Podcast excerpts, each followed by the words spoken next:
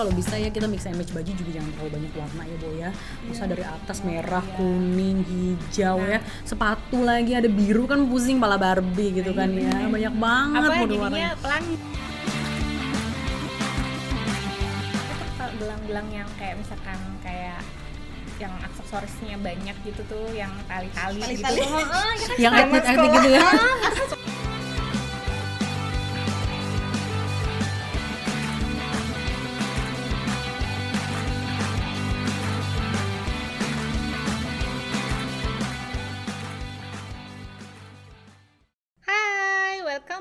Warung Korpu. Waktunya kita nimbrung bareng KF Korpu. Oke, hari ini eh, teman-teman Korpu ketemunya sama saya, Wulan. Saya nggak sendirian, di sini ada dua teman saya nih yang kece-kece. Saya hari ini ditemani sama Gebi. Silakan Gebi, perkenalkan dirinya. Hai, aku Gebi. Udah gitu doang? Udah gitu doang. Ntar kalau mau nanya nanti bisa. Oh baik. Oke, tamu kita hari ini nih spesial banget nih, pakai telurnya dua, eh enggak telurnya tiga, telur bebek ya. Kalau bebek ya Bo, kayak martabak Iya bener. Coba eh say hi ke teman-teman semua, hai semua. halo semuanya insan kimia farma Ya, hari ini tamu spesialnya pasti udah pada tahu nih. Ya kan? Siapa coba? Tebak. Silahkan ibu yang satu ini memperkenalkan dirinya. halo semuanya nama aku Hilda itu aja Itu aja. ngikutin Gaby ngikutin Gaby Singkat, padat, jelas gitu loh. Emang aku membawa pengaruh sih. iya Jangan. Justru biar insan kimia farma nih yang belum tahu siapakah ibu ini gitu kan. Gak mungkin juga nggak tahu ya orang sering warawiri-warawiri kan. Iya, jadi nama aku Hilda Sinta Sinaga. Mungkin juga teman-teman udah tahu, pede banget ya, udah udah tahu, udah tahu. Padahal belum tahu ya. Saat ini kerja di divisi korporat sekretarinya Kimia Farma. Ya, salam kenal semuanya ya. Oh, Mungkin sejarah singkat perjalanan Mbak Hilda bisa lah diceritakan. Eh punya eh, sedikit bocoran nih dulu duta kimia farma juga loh, ya kan? Oh. Tolong di garis bawah itu sewaktu aku masih kurus. Oh, nggak nggak ada nggak diceritain. Sekarang masih masih, kurus. Astaga, ya ampun, kamu lahir terlalu muda nak. kamu belum lahir pada masa itu. Jadi memang iya betul dulu cerita. Jadi tahun 2014 itu pernah eh ditunjuk lah ya, maksudnya mewakili Kimia Farma untuk jadi duta Kimia Farma di ajang duta BUMN 2014 saat itu ya. Ya thanks God-nya ternyata eh, lumayan ya. Setelah proses karantina dan mengikuti si duta BUMN teh lumayan lah dapat wakil satu duta BUMN saat itu. Terima kasih ya manajemen waktu itu sudah mensupport saya. Biasa ya. nanti nextnya Ya, nanti saya jadi juri aja sih. Eh, Eh, sombong ya ibu ini ya. ini juga sebelah saya nih eh, apa namanya Miss Papua kalau bocoran Iya. boleh bocoran. charmingnya sudah terlihat kan ya komunikasi. Ya, Kok gitu? Singkat cerita nih, eh Teh Hilda hari ini tuh kita bahasnya tentang grooming, ya kan? Menarik Pasti- ya? Eh, eh, betul. Eh, dari duta BUM, eh duta BUMN ya, terus eh, dutanya Kimia Farma pasti kan ada sangkut pautnya nih dengan grooming. Sebetulnya apa sih grooming itu kalau Teh Hilda bisa sampaikan ke teman-teman? Jadi sebenarnya eh, mungkin teman-teman juga semuanya udah tahu nih kan ya. Jadi grooming ini tuh bukan cuman sekedar the way kita pakai baju dress up kayak gitu ya.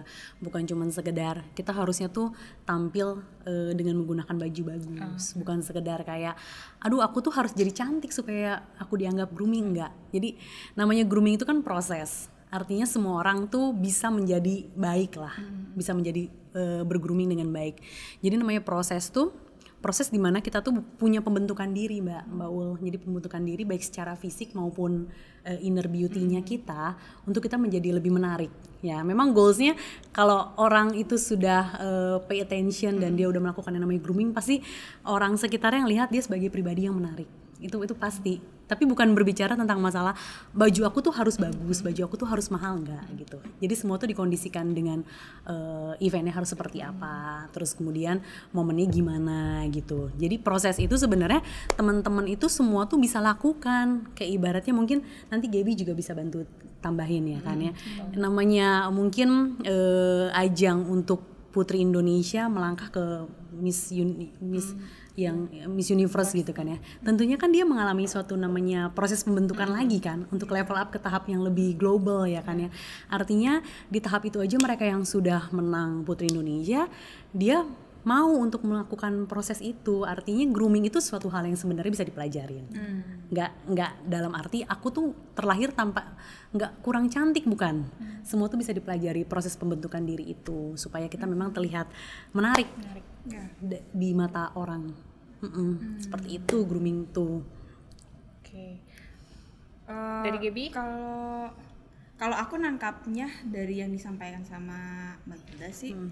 berarti itu eh, tentang gimana performance-nya kita di depan orang gitu ya. iya Jadi bisa di nggak mesti bukan berarti itu jadi karakter kita sejak lahir, tapi itu juga bisa dipelajari. bisa dipelajari semuanya tentunya bisa dipelajari teman-teman gitu jadi nggak nggak mesti pesimis harus tetap optimis bahwa semuanya tuh kita harus level up dalam diri tentunya kan ya. Ya kan?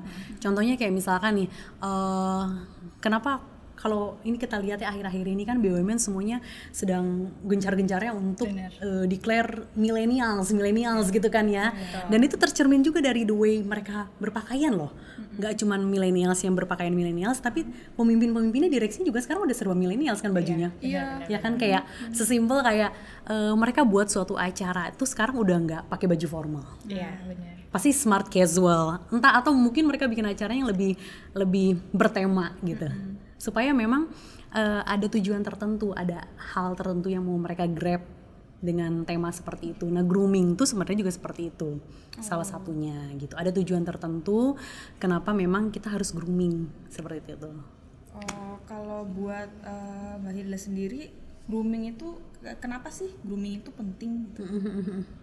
kalau ini ini pribadi ya penga- eh, pendapat pribadi ya. Menurut aku grooming itu membuat kita menghargai diri. Oh, Iya, ibaratnya kan kita dikasih kondisi seperti ini, ya kan? Kita harus jaga lah, kita rawat gitu kan, kita rawat diri dengan cara nggak hanya the way kita pakai dress up dan lain-lain ya, tapi kita jaga diri juga dengan cara eh, gimana caranya kita tetap atur pola makan, ya kan, olahraga. Ini aku tadi sempat cerita juga sama Kang Arga kan ya, dia kaget banget, kok lu sekarang kurusan, dia bilang kayak gitu kan ya, karena kan gue ini pernah mengalami masa di mana sempat kurus, gemuk, gemuk banget gitu kan ya. Akhirnya mengurus dan sekarang udah sempet kurus lagi. Jadi sedikit cerita juga mungkin sharing buat teman-teman ini udah hampir eh, dua setengah tiga bulanan lah. Aku tuh makan nggak pernah, bukan nggak pernah sih, hampir jarang banget untuk makan yang berminyak. Apa pun yang nggak dimakan pakai minyak gitu. Jadi semua makanan aku makan tapi nggak yang ber- nggak yang digoreng deep fried gitu. Iya. Jadi rebusan. Rebusan gitu. atau tumis aku masih makan. Oh baik. gitu. Nah itu boleh mungkin dicoba tuh. Mungkin dicoba boleh coba di rumah ya. Daripada bingung stres kan ya Bo. Kenapa aku nggak kurus-kurus? Mungkin selama ini minyak adalah masalah anda dan saya ya kan. lumayan ya dapat Baik. Iya kan. Iya boleh dicoba loh. Siapa tahu bisa turun nanti kasih tau aku ya. Baik. Iya maksudnya grooming itu proses bukan proses sih maksudnya eh, suatu hal di mana kita mensyukuri apa yang udah Tuhan kasih kayak gitu kan ya. Dijaga dirawat ya dengan cara satu ya lifestyle-nya harus lebih bagus. Kita atur kebersihan diri juga harus bagus ya kan. Sama eh, bagaimana cara kita untuk mau memproses diri gitu. Siap untuk memproses diri. Aku yakin semua orang itu pasti sebenarnya bisa ya kan. Untuk bisa eh, tampil untuk rapi. Itu pasti pasti bisa deh bisa banget. Kayak gitu Terus eh, kaitannya nih nanti eh, sebetulnya kan grooming itu juga kayak semacam identitas kita membawa perusahaan ya kan? Itu kan juga salah satu hal penting juga tuh ya kan?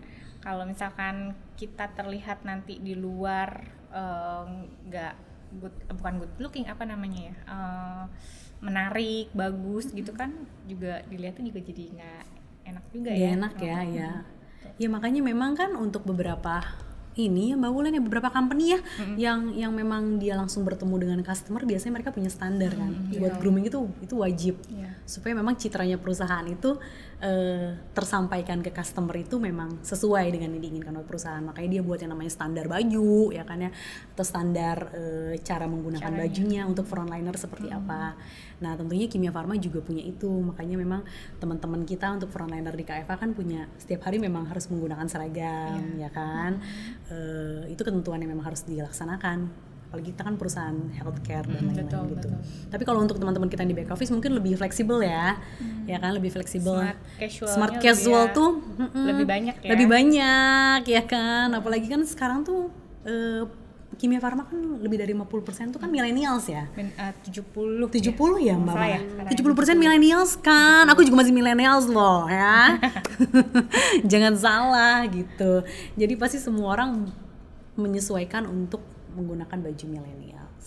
Mm. Karena pengennya kan terlihatnya memang perusahaan ini memang eh, agile, ya. Agile, Ya, gitu. betul. Millennials.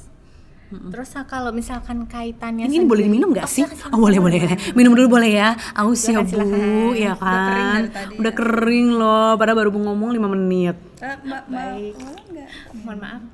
Nanti masih panas. Ah, iya iya iya Dirimu nggak minum kopi? enggak aku bentar lagi sekali teguh Oh ya astaga, aus loh. atau seret? Eh, tapi ngomong-ngomong tadi sekali minum langsung teguk. Itu bukannya salah satu contoh grooming juga nggak sih? Bukan ya? Iya sebenarnya harusnya diminumnya pelan-pelan ya. Tuh. Mm-mm. Cian. Ya mungkin maksudnya dia bercanda gitu, ya kan yang kali Gap? langsung habis mbak Wulan ini masih Maksud kamu bercanda kan Gap, ya kan? Kira kan ya. ya cuman groom- grooming itu nggak kaku ya, nggak kaku harus looknya tegap dan lain-lain. Enggak sih sebenarnya. Menyesuaikan aja kita pada kondisi di mana kita harus berperilaku, harus ber ber, eh, berpenampilan seperti itu ya kan. Makanya memang semuanya akan mengacu pada kondisi ya. Kalau untuk yang di front runner kayak gitu teh, untuk contohnya sendiri cara dia bergrooming pasti eh, kita sebetulnya ada standarnya sih sebetulnya Sepertinya ada kalau yang dari KFA ya. Iya, kayaknya ada deh. Kayaknya ada. Kalau cowok, un- untuk Heeh, untuk cowok gitu untuk cewek apa ada ketentuan Iya, cuman memang kalau pengen eh, standar rapihnya sih sebenarnya ya, standar rapihnya karena mungkin eh, kita kebetulan di healthcare gitu kan ya apotik ya. Pengennya sih semuanya kelihatan rapih kan, kayak misalkan apoteker pun pakai jas identitas ya kan. Identitas tuh menjadi hal yang wajib kalau eh, di dunia yang memang langsung ber- bertemu dengan customer frontliner lah mm-mm. terus kemudian untuk bajunya juga harus well dress dalam arti eh, rapih lah rapi dan wajib pakai seragam loh Iya, ya kan benar. itu itu wajib kan identitasnya perusahaan kan ada di seragam itu buat teman-teman frontliner sama banyak hal kayak misalkan eh, mereka biasanya sih kalau untuk yang rambut panjang suka di oh di iket. apa? Di ke Diiket ya, biar lebih rapi. apa hairnet ya kalau salah ya? Lebih rapi ya heeh, diikat supaya mungkin aktivitasnya juga nggak terganggu gitu ya mbak Wulan ya kan. Kadang-kadang ya mereka sibuk Iya, nih bolak-balik bolak-balik terus nyiapin obat gitu kan Iya, ya supaya lebih nyaman juga buat dia. Mungkin harus seperti itu. Nah biasanya juga memang teman-teman freelancer memang dia- disarankan tidak menggunakan ini ya, bo apa tuh namanya aksesoris too much ya, Oh, ya kan? Anting boleh tapi nggak yang lebay ya, yang sampai menggelantung gitu kan, gitu, ya ampun mau kerja atau mau konser gitu kan ya. cincin tuh ada berapa gitu Iya maksimal tiga sebenarnya. Jadi aksesoris itu tiga maksimal.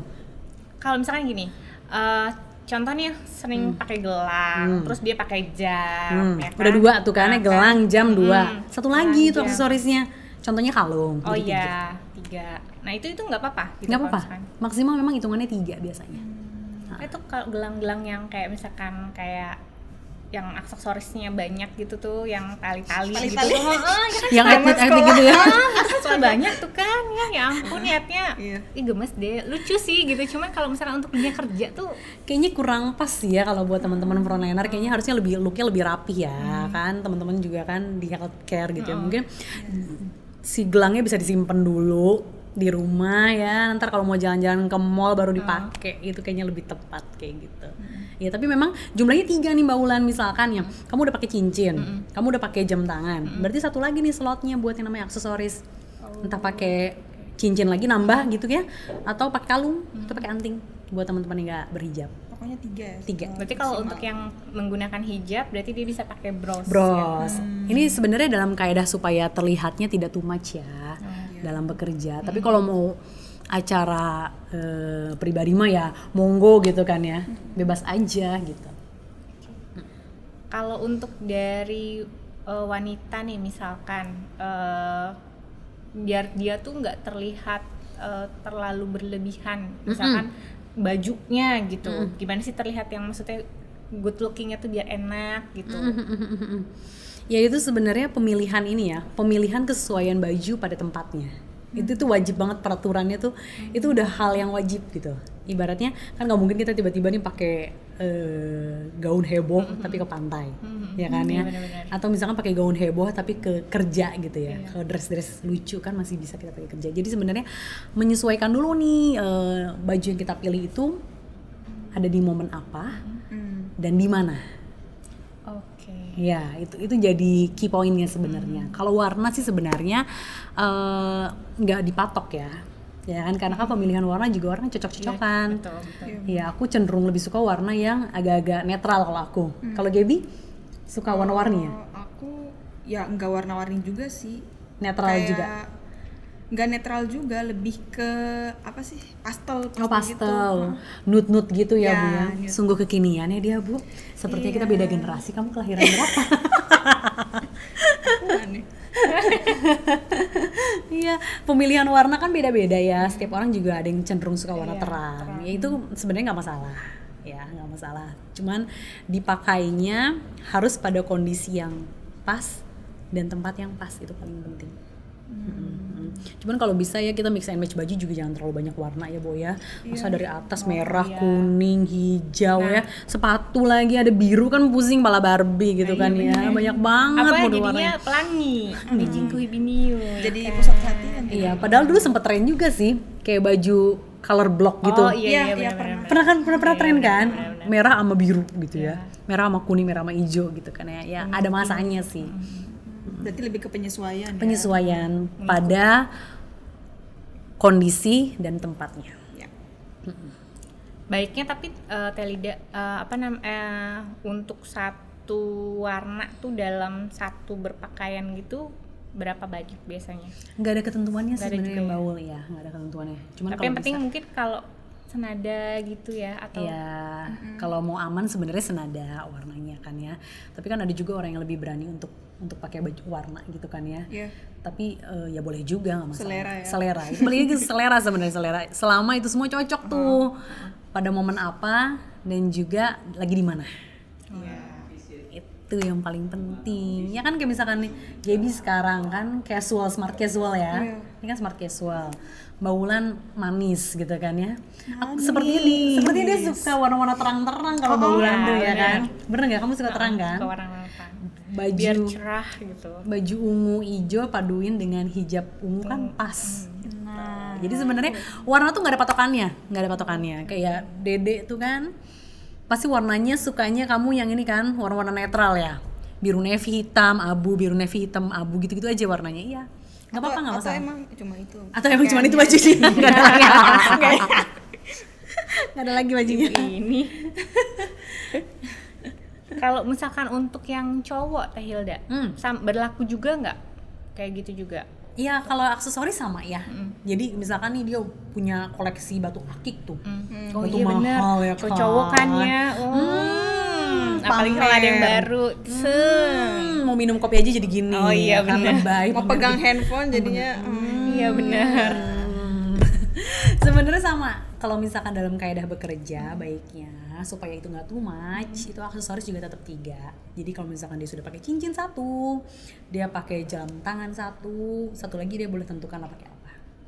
Jadi jangan lebih dari tiga. Jangan semua akik-akik tuh tiap jari ditaruh tuh ada. kan ya. Hebringnya, Bo. Mm-mm, kayak gitu. kayak mau jualan Iya. Tiba-tiba dia ya gitu kan Iya kayak gitu. Heeh. Untuk untuk laki-laki juga sama. Percis seperti itu. kalau untuk penggunaan kayak sepatu itu misalkan gini eh, atasnya misalkan eh, dia udah menggunakan contoh ya baju batik Hmm. terus eh, dia pakai jeans atau celana celana bahan lah kalau dipadukan dengan sepatu cats gitu-gitu boleh juga kan ya? Boleh sebenarnya, karena kan sekarang sekarang juga lagi banyak tema tuh smart casual tuh kan lagi hits banget ya beberapa tahun ini terakhir untuk dipakai kerja. Nggak masalah. Jadi misalkan kalau pakai celana bahan bawahnya cats tuh nggak masalah. Cuman tadi aku bilang kan kadang ada kondisi tertentu yang baul ya buat teman-teman frontliner ketika memang dia sudah ada standarnya bahwa harus menggunakan sepatu resmi.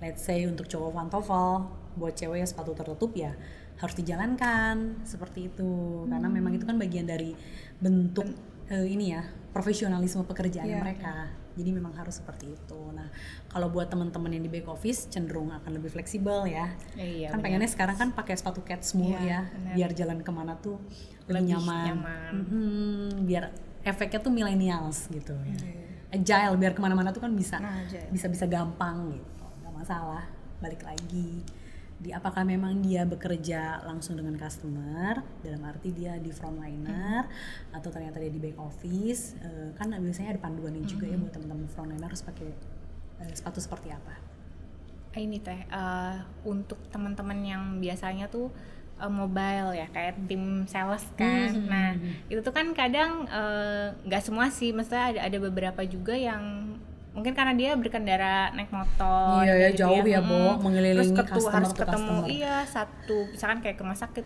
gitu pas segala macem. Nah itu ada tips nggak sih teh? Maksudnya biar dia tetap ketika bertemu dengan si customer tuh good looking tetap gitu walaupun dia mm, apa di selama perjalanan tuh ketemu hujan panas gitu kan. Ada tips nggak sih teh? Yang jelas sih pertama dia harus tahu bahwa pekerjaan dia itu mobile ya, Mm-mm. ya kan ya, mobile dan mungkin cenderung di lapangan ya. Artinya dia perlu eh, mengetahui bahwa kondisinya kondisinya itu perlu yang namanya eh, apa sih namanya itu bawa apa parfum apa bukan? parfum. Terus satu lagi, aduh mau sebut merek nggak tega. apa namanya? apa tuh Yang untuk apa? Ini loh buat di oh deodoran. Deodoran. Nah, ya itu Oh, dia. oke. Ya, artinya mau nyebut mau nyebut merek nggak boleh kan? sangkain sponsor. sangkain sponsor. kita hanya boleh sebut produk kimia farma Iya. di sini gitu kan. Deodoran ya ya harusnya kan dia tahu bahwa ke- kerjaan dia kan hektik ya terus mobile ke mana-mana. Nah dia perlu wajib banget pakai deodoran kenapa? Supaya eh, orang-orang yang ketemu dengan dia itu nyaman. Ya kan? jangan sampai ya menimbulkan bewes-bewes yang tidak enak buat orang gitu. Nah terus satu lagi eh, tips dalam memilih baju. Kalau memang eh, wajib pakai seragam itu wajib. Tapi kan ada kalanya hari tanpa tanpa tanpa seragam. kan ya. Dia boleh cari baju yang cenderung nggak terlalu ini ya nggak bisa menyerap keringat lah. Ya kan? Polo shirt juga itu kan sebenarnya termasuk casual ya. casual dan dan tetap oke gitu. Polo shirt atau mungkin bahan-bahan yang cenderung nggak nggak nggak nggak bikin bau lah. Nah, pemilihan bahan baju juga kan kadang-kadang ada ya. Iya. kemeja yang bikin bau tuh kan ada ya. Ada. kalau kena keringat. Iya. Jadi hal-hal itu perlu mereka perhatikan dan jangan sering banget eh, menggunakan apa ya namanya ya eh, bahan chiffon tau gak sih bahan chiffon Eh, yang ada buat perempuan tuh. Ya itu itu cukup ini kalau kena matahari cukup eh, baunya nggak Bau, enak ya nyengat. agak nyengat. Oh. kadang ada juga tuh aku nggak ngerti tuh bahannya tuh apa jadi ketika, ketika kita berkeringat itu tuh nempel Iya, gitu nempel nyeplok plok plok banget gitu kan ya. Heeh. kan ada tuh ba- baju yang seperti itu gitu Ada. mungkin itu juga dihindari kan Iya, sama pilih warnanya. Kadang-kadang jangan pilih yang terlalu terang. Kalau misalkan kayak terang itu kan kalau misalkan ada basah tuh kelihatan banget ya iya, nggak sih? Bener nggak ya? Iya. Kalau kita misalkan pakai baju hitam nih kayak aku nih hitam, mau basah juga kan nggak bakal kelihatan. Ya. Ya, tapi belum tentu pakai hitam terus. Iya, ya juga sih. Maksudnya warnanya menyesuaikan juga lah, ya kan. Siapa tahu mungkin hari ini aku ketemunya nggak terlalu banyak mobilenya, oke aku pakai warna yang lebih terang. gitu. Tapi deodoran itu kayaknya perlu deh untuk dipertimbangkan ya. Kalau orang mobile baik di lapangan. pria ataupun wanita ya. Hmm, sama rambut kalau misalkan pengen lebih eh, kece itu kan ya. Bener-bener tuh Iya kan, ada ah. yang cowok kan Aduh. eh, rambutnya suka entah yang Berantakan. berantakan itu juga salah satu dari Iya kalau bisa kan. pakai pomade atau mungkin a- apa ya eh, alat buat bantu rambutnya lebih rapi lah ya. Kayak gitu. Anak zaman sekarang sih pakainya pomade ya. iya. Ya kan? Udah nggak pakai minyak rambut minyak lagi. rambut yang Iya. itu zamannya kakek saya kayak Iya makanya.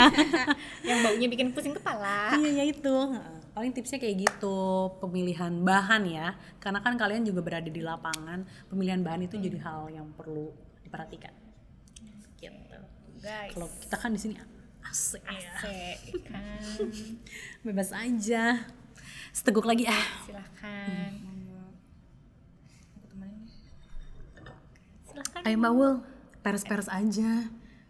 aku bisa sandiwara aja gitu ya ya kan Itu Tapi memang kopi di sini enak ya. tapi ini sebetulnya baunya tuh baunya udah pengen di uh gitu kan Banget ya, banget ya. Ini tiap tiap podcast selalu ada kopi ini. Eh, kebetulan ini episode saya yang kedua kemarin sih ada Baik. ada terus ini kopinya. Namanya juga kita warung korpu Iya, gitu kan. Jadi sajiannya tuh kopi. Cemilan? Oh nggak ada ya? Cemilan. Nanti ya belakang layar iya, belakang layar. dia- cemilannya dia dari kemarin dia wah ini kurang nih. Kurang entertainingnya nih. Ininya apa? Kalau perempuan tuh kan ya gemes ya, pengen makan cemilan gitu. berarti si groomingnya ini eh, membawa peran penting juga ya Iya, berarti dalam berbisnis ya. Hmm, betul, jadi jangan sampai nanti ketika kita mau melakukan tender harusnya goal cuman gara-gara hmm yang tadi itu ah, enggak ah ada sesuatu yang aneh jadi jangan sampai hal kecil menggagalkan tender besar Biasanya memang eh, gini Baul apa namanya? eh, grooming itu akan sangat terasa buat teman-teman yang langsung bertemu dengan customer. Itu pasti kerasa banget eksternal customer, ya kan ya. Entah itu dia di sales, di marketing, ya kan, atau di frontliner itu pasti kerasa banget. Karena kan pihak ketiga tuh melihat ya eh, citranya perusahaan tuh dari ya melalui manusianya kan, Iya. pasti kan melalui pegawainya gitu. Jadi dia bakal lihat, oh aku tuh seneng kalau ke apotek kimia farma. Kenapa? Soalnya teh ya perempuannya tuh gelis-gelis gitu cantik dandannya well groom kan seneng tuh kan ya kan. Dia juga akan akan ngena di hatinya customer gitu. Nah buat akan lebih terasa buat teman-teman yang langsung ketemu dengan customer grooming itu penting. Nah kalau buat teman-teman yang di back office mungkin eh, kenyamanan rekan-rekan kerjanya atau itu menjadi poin penting. Ya kan ya? Jangan sampai teman kerjanya tuh nggak mau duduk sebelah dia lagi. Oke ya Mm-mm. Nggak, nggak gitu, nggak gitu. kalau penggunaan sendal sebetulnya kan eh, juga nggak boleh juga ya Iya kalau buat kerja nggak sih, nggak boleh. Cuman ya kadang-kadang kalau buat kamar mandi ya silakan aja, nggak apa-apa biar nggak basah, betul. ya kan. Atau mau pulang ke rumah pakai sendal ya silakan aja. Tapi kalau nggak salah di veteran aja sekarang harus pakai sepatu kan kalau mau masuk kantor. Ada ada ininya, Ininya ya? ada, apanya? Aku posternya. belum, aku belum baca tuh Kalau nggak salah sih ada posternya. Ah, iya ya ada Iya. ya Ada ada ya ada ya, ya kan? Sama masker ya, harus pakai masker. Mm-mm. oh itu jadi jadi poin penting ya berarti ya ya gue nggak nggak baca itu di mana ya aduh mohon maaf nih Atau mungkin dirimu mbak selalu pakai sepatu. Eh, makanya ya. makanya udah nggak keperhati lagi tuh. sejadi sejadi Iya kayak gitu. Jadi aku kadang-kadang nih kalau di kantor aku nyediain stok sepatu banyak tahu, sepatu heels gitu-gitu gitu. Jadi kalau misalkan dari rumah tuh pakai sepatunya flat aja. In case ada butuh apa-apa, tinggal ganti di kantor. oh ya penting juga tuh Hmm. eh, nyimpan sepatu di bawah meja kerja kan kali tiba-tiba ayo temenin bapak ke sini gitu kan tiba-tiba acaranya tuh formal gitu kan berarti bisa menyesuaikan Hmm. Bisa menyesuaikan stok lah sepatu sama baju. Kalau dulu sih kita biasanya suka ada satu baju, baju resmi. Iya bener bener bener bener. Kadang-kadang kan ada aja ya. Iya benar. Itu Random itu kan? dirasa waktu ketika eh, dulu aku pernah bergabung sama tim PKBL. Nah, Tiba-tiba apa bapaknya ngisi award? ya eh, temenin bapak ke ini. Waduh, untung belum sampai ke kantor kan. Jadi maksudnya masih masih bisa balik lagi ini kan semangat. Makanya besok-besok eh, disediain satu baju di kantor yang agak resmi gitu. Oh iya benar juga tuh. Itu tips. Tipsnya, jadi harus menyediakan satu baju formal di kantor. Jadi ketika tiba-tiba nanti minta ditemenin ke acara formal kan tinggal oh siap langsung gercep up ganti baju dan segala macamnya Kayak gitu, Iya. kan Mm-mm. Saya juga mau nanya, Eh. eh, Gimana penonton? gimana sih cara grooming laki-laki yang baik? Mulai dari misalnya batas rambut itu harus ada eh, eh, nggak bolehnya kalau udah lewatin kuping kah atau gimana dari atas sampai bawah dong teh tolong dijelasin. Boleh, ini buat cowok ya, buat cowok yang memang pengennya rapi gitu kan ya, pengennya prima nih ya, ketemu customer tuh kece ya. Kalau bisa sebenarnya ini kan di samping samping kanan kiri ini ya, itu rambut itu nggak boleh kena sampai telinga nih. Oh. Kalau si rambut sudah menyentuh telinga, artinya sebenarnya itu udah panjangan. oh itu indikasinya. Sama belakang, di belakang, kalau misalkan di bawahnya itu udah kena yang namanya kerah baju, itu artinya udah panjangan. Saatnya untuk pergi ke barbershop. Cowok zaman sekarang kan nggak mau dibilangnya hmm, tukang potong rambut, pengennya pergi ke barbershop gitu ya, ya kan? Ala-ala Ya ala-ala ya sih. Mereka potong rambut lebih mahal daripada kita ya. Bener. Heran deh emang cowok-cowok zaman sekarang. Itu ta- tanda yang pertama. Pokoknya kalau ini udah menyentuh telinga sama belakangnya udah nyentuh kerah, artinya udah kepanjangan. Potong rambut. ke barbershop ya kan Untuk bajunya gimana teh?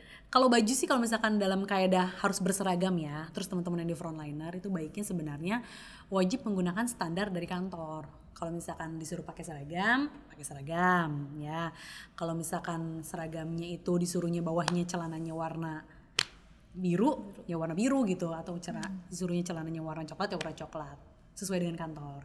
Tapi kalau bisa sih memang kalau memang si bajunya itu adalah modelnya PDL itu sebenarnya peruntukannya untuk dikeluarkan ya kan kalau nggak salah baju kita tuh banyaknya PDL ya sekarang Iya, ya. benar. modelnya kan. Yang hari Senin juga kan PDL, PDL. hari Kamis tuh yang eh, jeans ya. itu sebenarnya peruntukannya bagusnya itu sebenarnya dikeluarkan. Karena sampingnya udah ada belahan ininya. Oh, garis. Garisnya. Sampingnya udah ada garisnya sama belahan. Dia terbelah. Artinya sebenarnya baju itu fungsinya untuk digunakan dikeluarkan. Iya, ya jadi diper- digunakannya buat teman-teman juga dikeluarkan kayak gitu. Nah sama buat kece juga kayaknya cowok-cowok zaman sekarang tuh suka banget pakai celana tuh udah nggak yang longgar-longgar lagi ya. Skinny itu udah udah pasti. Heeh. skinny sampai merecet-merecet mulai kadang-kadang ya kan Bo. Itu silakan aja tapi ngikutin dengan peraturan eh, harus pakainya warna apa kalau misalkan memang sedang pakai seragam gitu. tapi kalau misalkan ada eh, hari bebas kayak kita di holding kan ada hari bebas smart casual ya bebas aja pakai jeans. Kalau bisa celananya juga baul jangan kepanjangan gitu ya buat cowok-cowok biar rapi ya ya. Oh karena suka ada yang eh, dilipat-lipat itu loh digulung-gulung. Iya. Mm-mm, ya kan? Atau kepanjangan. Di sini mungkin aku nggak bisa nunjukin ya. Cuman diperhatikan panjangnya. Yang jelas jangan sampai dia terlalu menutupi yang namanya sepatu. Sampai bawah banget itu artinya sudah panjang banget. Tapi jangan sampai jangkis banget gitu ya bo ya kan? Kependekan juga jangan. Batasnya tuh berarti di atas mata kaki gitu apa gimana? Kalau duduk dia di mata kaki. Kalau kita duduk. mhm. Nah, kalau kita duduk. Sama satu lagi ya kan, kalau memang formal nih, wajib formal. Bo ya kan kita tuh udah 15 tahun pakai kaos kaki putih selama menduduki masa sekolah ya, ya kan? Boleh nggak kalau kerja tuh jangan pakai kaos kaki putih lagi ya. Oh, itu juga ini ya Jangan kurang kurang bagus sebenarnya ya. Kalau bisa sih kaos kakinya buat cowok-cowok warnanya kalau mau samain sama sepatu lebih baik atau warna-warna gelap. Iya. Ya, kalau nggak hitam, abu, navy, lu langsung De- Dede sepatunya pakai- langsung pakai ini warna ya? apa ya? oh dia nggak pakai Oh, kaki. pakai Eh, sih, hitam. oh hitam oh boleh lah Ya kan? Dede kan udah capek 15 tahun pakai kaos kaki warna putih terus eh kan. gue dong pas kaki putih ya nggak deh. Masa kerja juga pakai kaos kaki putih gitu. Kaos kaki juga jadi jadi patokan penting. Ta- tapi itu berlaku juga untuk misalkan yang kayak aku nih cewek yang pakai pakai sepatu cats gitu misalkan ini kayak kayak gini kan dia putih juga Enggak, enggak. Kalau cewek lebih fleksibel ya. Oh, oke. Lebih fleksibel. ha. disesuaikan Disesuaikan. yang perempuan sekarang teh gimana? Dari rambut sampai sepatu. Oh iya.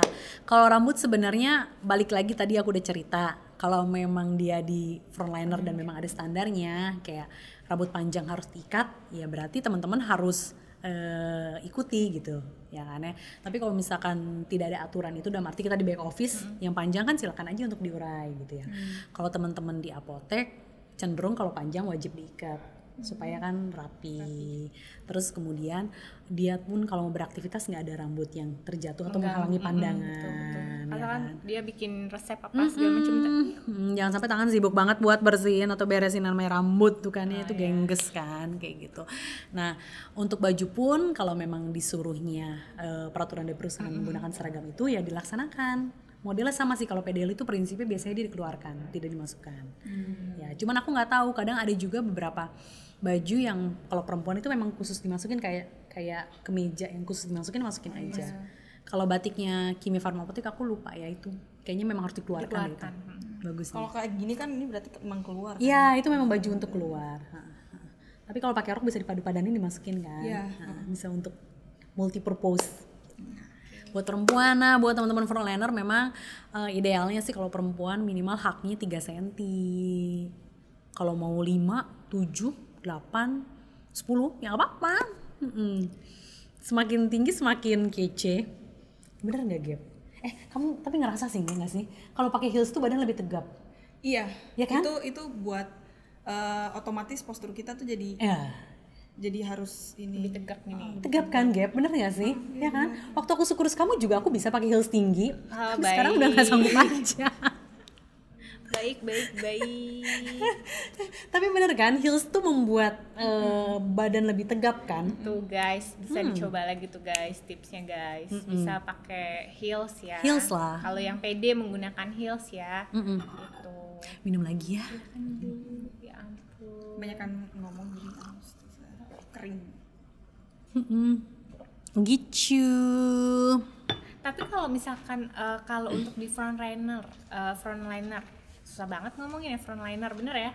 Itu penggunaan make upnya gimana? Kita punya di standarnya nggak sih untuk yang dari Hmm, cek dulu mungkin ya. Kita cek dulu ke kan kalau contoh tuh ya. kayak yang kayak misalkan kayak di aku ngelihatnya kayak di matahari sih tapi ya. Itu dia kan warna lipstiknya tuh sama semua kan. Terus dia penggunaan kayak blush onnya juga warnanya sama berarti gitu. emang udah ditentuin ya? Ya nah dari kita tuh ada nggak sih kalau gitu itu aku mm, belum tahu sih sampai sekarang. Cuman memang harusnya baiknya sebenarnya diseragamkan.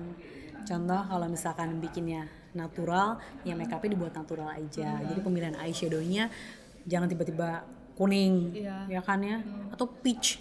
Sebenarnya peach itu lagi tren sekarang kan peach pink tuh. Tapi kalau memang aturannya nanti dibuatnya lebih netral mungkin lebih banyaknya pakai bronze atau coklat warna-warna yang lebih natural ya buat eyeshadownya. Lipstiknya pun dibuatnya yang yang lebih warna natural gitu ya. kelihatan pakai lipstick tapi nggak yang too much. Oh ya Iya. Kadang-kadang beberapa frontliner yang lain ada yang malah lebih heboh ya kan ya. Karena memang disuruhnya heboh gitu. iya benar benar Ada kan ya yang disuruhnya heboh? Ya, tergantung harusnya sebenarnya dibuatin standarnya iya ya. ada standarnya kan misalnya dia harus menggunakan warnanya apa gitu, gitu sih Biar kelihatannya kayak seragam gitu semuanya rapi. iya benar benar benar tes kalau cowok tuh boleh pakai bedak gak sih Dede, Dede kayak mau beli bedak deh. nanti lo saingan sama gua deh Sekalian aja kalau- kasih iya ya enggak kali kan nggak boleh atau boleh Eh, Kimia Farma punya bedak bagus sih sebenarnya. nah, Kalau sekalian. kalau cowok sebenarnya nggak nggak nggak butuh-butuh banget sih kalau pakai bedak ya. Untuk kerja ya, untuk kerja ya. Lain cerita kalau misalkan show, ya kan? Kalau show atau tampil ya beda peruntukan gitu. Tapi kalau untuk kerja sebenarnya nggak nggak pakai pun nggak apa-apa ya dek, gitu ya. Eh, cuman memang kadang-kadang nih cowok-cowok zaman sekarang nih kan ini ya apa ya cowok-cowok zaman sekarang tuh kan cukup mem- mem- memperhatikan Penampilan. penampilan banget ya kan rambut biasanya mereka kece banget terus nggak mau potong rambut di tukang rambut biasa apa tadi? Barbershop. barbershop. Ya kan? ba- barbershopnya harus barbershop. Barbershop terus pengennya pakai pomade Iya, pakai pelembab ya silahkan aja sebenarnya. Itu itu hanya untuk eh, merawat diri. Tapi Iya. kalau pakai bedak sih ke kantor saya pribadi nggak nyaranin. Kalau menurut mbak Wulan gimana coba pakai bedak? Nggak ya? Enggak juga sih jarang. Biasanya Iya. mereka rata-rata tuh pakainya pelembab gitu-gitu ya. Kalau bedak sih kayaknya enggak deh. Hmm. iya deh Emang tahu dia mau pakai bedak? Dia pakai bedak loh. Ntar gua kasih bedak max nih. Iya. bedak Marx bagus loh, yang tabur saya masih pakai. Mbak Wulan juga pakai kan tadi? oh, iya bedak Aku juga max pakai. yang Pakai kan? Hmm. cocok Aku pakai yang warna pink. aku warnanya beige oh salah ya dari Sarah mau ada lagi tanyakan ke Dirimu namanya Sarah atau Gebi sih? Eh, sebenarnya sih Sarah, Sarah Gabriela ya. Tapi karena sebenarnya yang manggil GB itu cuma di Di sini. Farma doang. Dan itu karena Maulan. mohon maaf Jadi kamu yang membuat nama dia menjadi berubah ya? kan bener kan Sarah sih. Gabriela kan jadi aku daripada ya udah ternyata Gaby ya udah Sebenarnya GB itu nama nama kecil aku sih, nama Ah, gitu. Oke. Jadi eh, Mbak Wulan mengingatkan aku pada masa-masa kecil. Eh nggak apa-apa dong. eh, tapi gini teh, waktu di apa namanya duta BUMN itu ya, itu juga tetap diajarin kayak misalkan kayak grooming. Oh iya itu di Iya diajarin diajarin. Kan kita waktu itu karantina seminggu ya, diajarin juga ada sesinya. Oh ya, Sesi komunikasi, kemudian sesi grooming. ceritain dikit dong teh. Aduh panjang ceritanya. Apa-apa biar bisa sampai besok lagi kan ini episode ini masih panjang kan ya dek? Oh. Pokoknya waktu itu tuh kalau nggak salah kita karantina itu sekitar empat hari dari hari Senin sampai hari Jumat. Terus kemudian Jumat paginya penjurian buat masuk top 5 pengumuman top 5 nya waktu malamnya langsung. Baru ya seperti ajang-ajang eh, beauty contest pada umumnya. Biasanya memang di malam finalnya ada ini pertanyaan lagi. Yang diajukan oleh juri kayak gitu-gitu kan.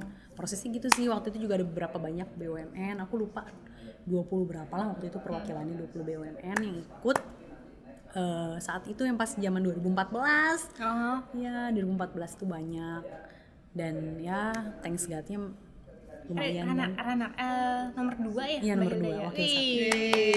Keren dong. luar biasa Ayo, abis ini akan ada lagi gap. Tuh, daftarkan diri Oke. teman-teman. Ya kan? itu ada batasan umurnya nggak sih Batas umurnya maksimal kayak berapa gitu ya?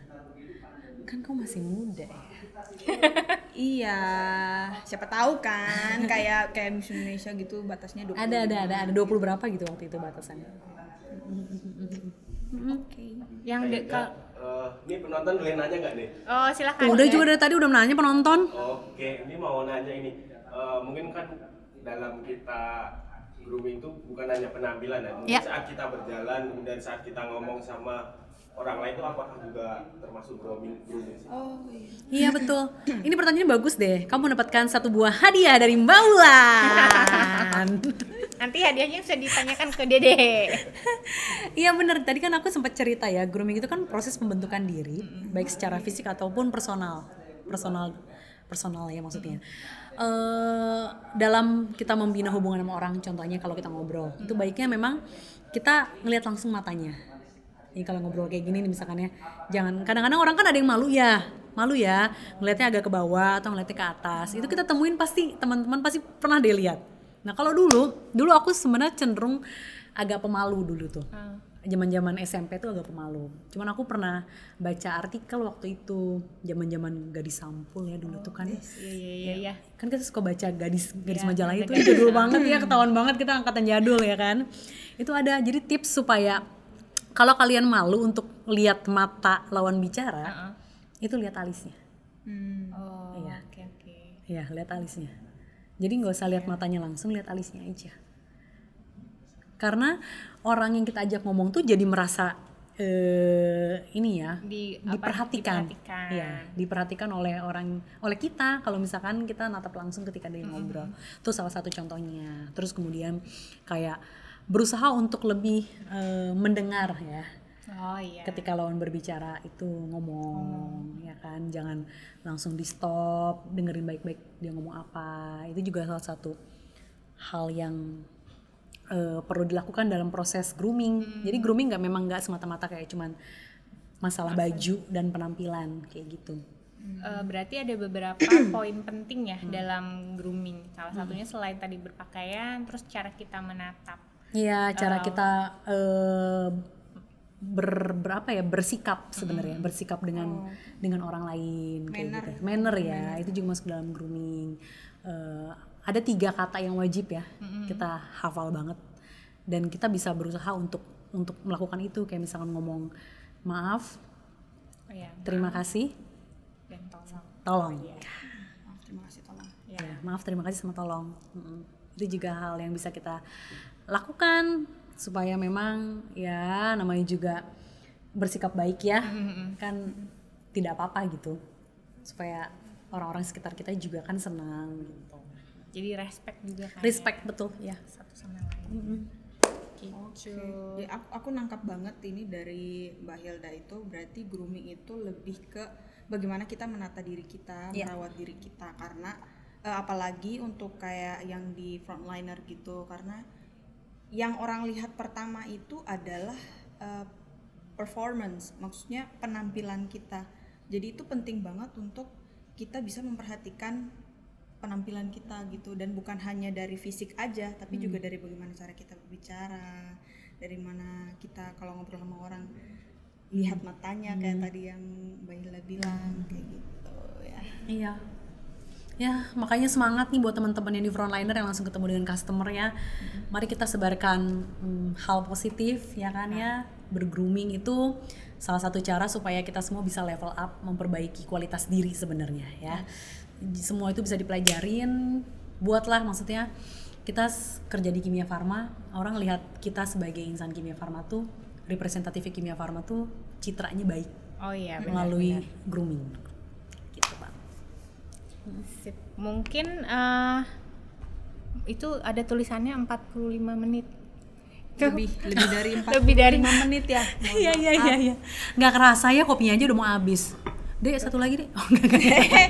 ini aja mbak masih ada enggak enggak enggak bercanda bercanda bercanda bercanda Mungkin terakhir nih Teh eh, Hilda eh, pesannya untuk sobat KF Korpu. Mm-mm. Satu aja sih buat teman-teman semua sobat KF Korpu eh, di mana pun kalian berada, eh, buat yang bekerja memang langsung dengan customer atau memang tidak langsung dengan customer, upayakan diri untuk mau eh, level up ya, level up memperbaiki kualitas diri dengan cara grooming. Supaya apa? Supaya secara pribadi kita akan menjadi lebih baik dan supaya memang image-nya Kimia Farma sebagai perusahaan healthcare yang ternama pun sampai, Sampai, di matanya customer atau di matanya stakeholdernya Kimia Farma. Jadi grooming yang baik dengan apa berpakaian kemudian manner seperti itu jadi apa eh, biar kita merasa merepresentatifkan eh, insan-insan kimia farma tuh ternyata milenial itu seperti ini. Betul. Oke eh, mungkin eh, diakhiri kali ya dek dari kita episode untuk groomingnya hari ini terima kasih banyak mbak Hilda Sama-sama. sudah datang Terima kasih sudah di- jauh-jauh dari veteran diterbangkan ke Nggak- korpu nggak jauh juga Oh, sih ya? sebenarnya ya, ya kan ya. Dan nggak Terima- terbang juga. nggak terbang juga. Makasih ya kopinya ya. sama-sama di cemilannya ditunggu ya dek Abis ini nggak usah mereka tahu kita makan apa. Iya betul. Eh, jangan lupa ditonton eh, warung korpunya, kemudian di like, subscribe, and comment. Titi ya. Oke, sampai ketemu lagi di Bye. podcast berikutnya.